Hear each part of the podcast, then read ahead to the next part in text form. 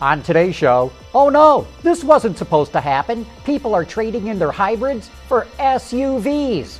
Fiat is catching up to Mini, and automotive suppliers venture into areas where we have never seen them before. All that and more coming right up on Autoline Daily.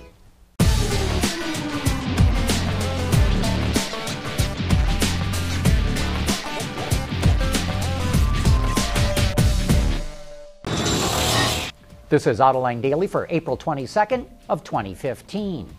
Edmunds reports that 22% of people who traded in their hybrids and EVs this year swapped them for an SUV.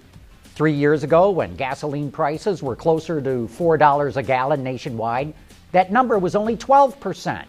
Overall, only 45% of hybrid and EV owners adopted an alternative fuel vehicle during a trade in this year. It's the first time that number has dropped below 50%. Edmunds blames it on cheap gasoline prices, but that doesn't tell the whole story.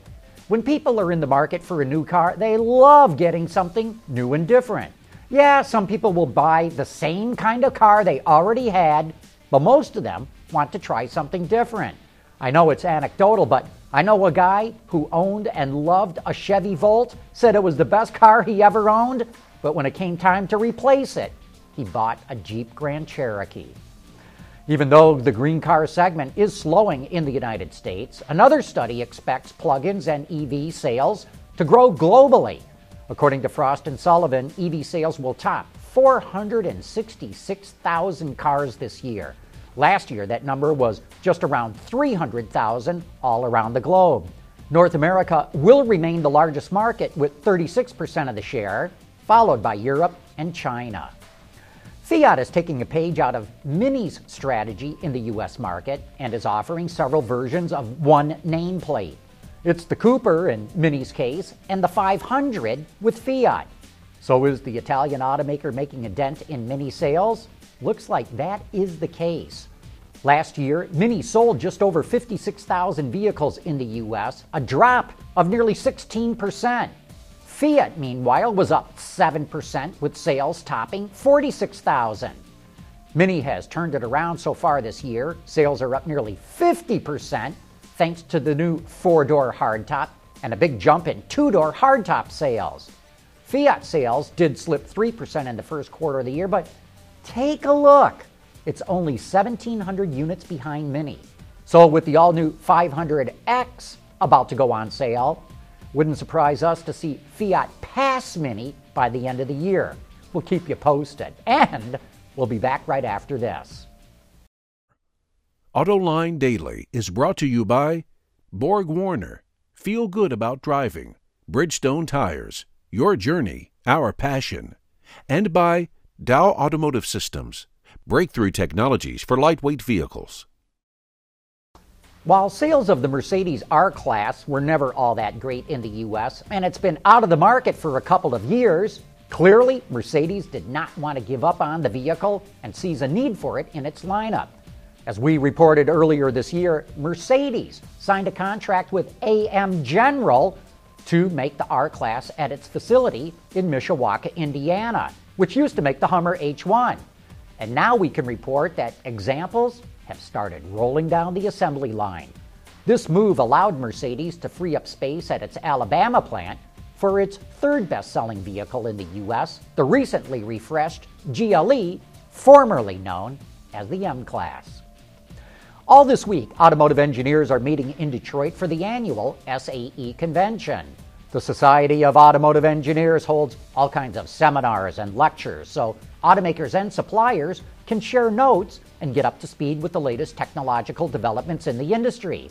But it's fascinating to watch how traditional suppliers of parts and components are venturing into very different areas of business. Continental, for example, formed a new business entity called Intelligent Transportation Systems based in Silicon Valley that will use cloud based data to create mobility systems and services. That data will come from cars and be fed to them and will interact with transportation infrastructure. Helmut Matschi, a board member with Continental, told a group of reporters last night, and I quote, As we go from 4G to 5G, there will be more bandwidth providing even more services than we see now. It's going to be fascinating to track where they go with that. Hey, coming up next, you said it. For the people at Dow, racing is a sport and a science. We enjoy one and learn from the other. But like most competitive people, we like winning at both. This is the human element at work. Dow. And now it's time for some of your feedback. Mr. Rebus 777 says, I thought a fuel cell made the hydrogen. Why are they talking about making hydrogen out of garbage? Well, no, Mr. Rebus. Fuel cells run on hydrogen. They don't make it. You literally have to stop at a station and fill the tank full of hydrogen. And the reason they're talking about making hydrogen out of garbage is that right now, most hydrogen is made from natural gas. And the whole reason for going to hydrogen fuel cells is to reduce the carbon footprint of cars. So if you make it out of garbage instead of natural gas, you significantly reduce your carbon footprint. Idison 103 says, CUE was the number one reason I did not buy the ATS when it was released, and it's too bad because I absolutely love driving that car.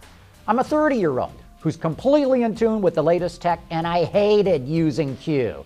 The ATS was the first American car I ever considered buying, too. CUE was a mistake. I bought an Acura instead. Brother Idison, I am with you. I don't like CUE either. I hate having to repeatedly hit the arrow on the screen to change channels. I hate accidentally turning up the volume when I really want to go from AM to FM. I hate how hard it is to control the volume with a slide bar instead of a knob. For most frequently used functions, touch screens stink. It's just too easy to hit the wrong spot on the screen when you're driving down the road. Robert Morrison says, I remember growing up in Michigan in the 70s and early 80s. If I would have said to someone that someday GM will file for bankruptcy and would fall to the fourth place in the auto market, people would have called me crazy. And that would have never happened. So, what happened? John, please help me understand. Well, I'll try. Two things, Robert. First, the rest of the world grew up. Toyota and Volkswagen have emerged as formidable competitors. But something went terribly wrong at General Motors. It went from being a bleeding edge innovator in design engineering and manufacturing to becoming a bumbling, inefficient producer of very mediocre products. And that's because the culture broke down.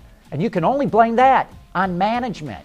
And you know, it's funny that you bring this up because I'm doing research on this right now. So, my theory is that the problem started in the late 1950s, which is when the DuPonts were kicked off the GM board of directors and the revered Alfred Sloan retired as chairman. I have a hunch. That is when GM stopped looking for long term financial results and started focusing on quarterly earnings instead.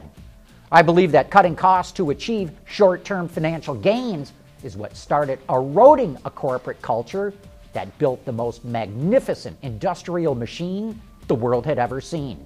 I'm still at the very beginning of this research, but that is where it's taken me so far.